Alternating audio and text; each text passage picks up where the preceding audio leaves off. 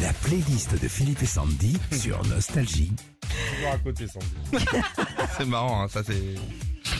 La playlist des fantasmes des années 80. On y va pour toi, Nick Kemen. Ah ouais.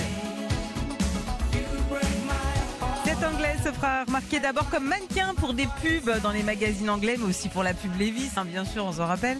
C'est grâce à Madonna et à un concours de chant qui deviendra chanteur avec euh, Each Time You Break My Heart ou I Promise Myself. C'est quoi ce truc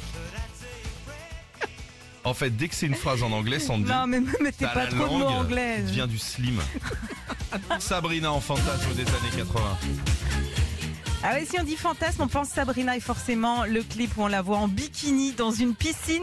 Ça a été le premier clip censuré par la chaîne MTV. Ouais, ouais, ouais. Et depuis, elle continue à chanter. Elle a participé notamment à la tournée Star 80 qui reprend en 2023. Sophie Marceau. Ah bah oui. Je sais que c'est ton fantasme. Bah, je suis pas un fantasme, c'est, c'est, c'est une, une obligation. On l'a découvert dans La Boom ou même L'étudiante, dans euh, lequel on la voit même toute nue aux côtés de Vincent Lindon. Et d'après un sondage euh, qui est sorti il y a pas longtemps, 32% des Français ont répondu vouloir passer une nuit avec elle. Oui, oui, bien sûr. Même, même un après-midi, il a pas de souci, même une heure. Hein. Marc Lavoine en fantasme des années 80. Oh bah oui. Lui, C'est son regard et sa voix qui font fantasmer.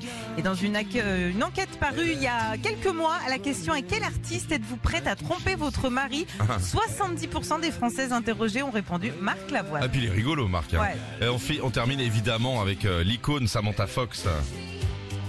Yes. C'est son anniversaire en plus aujourd'hui.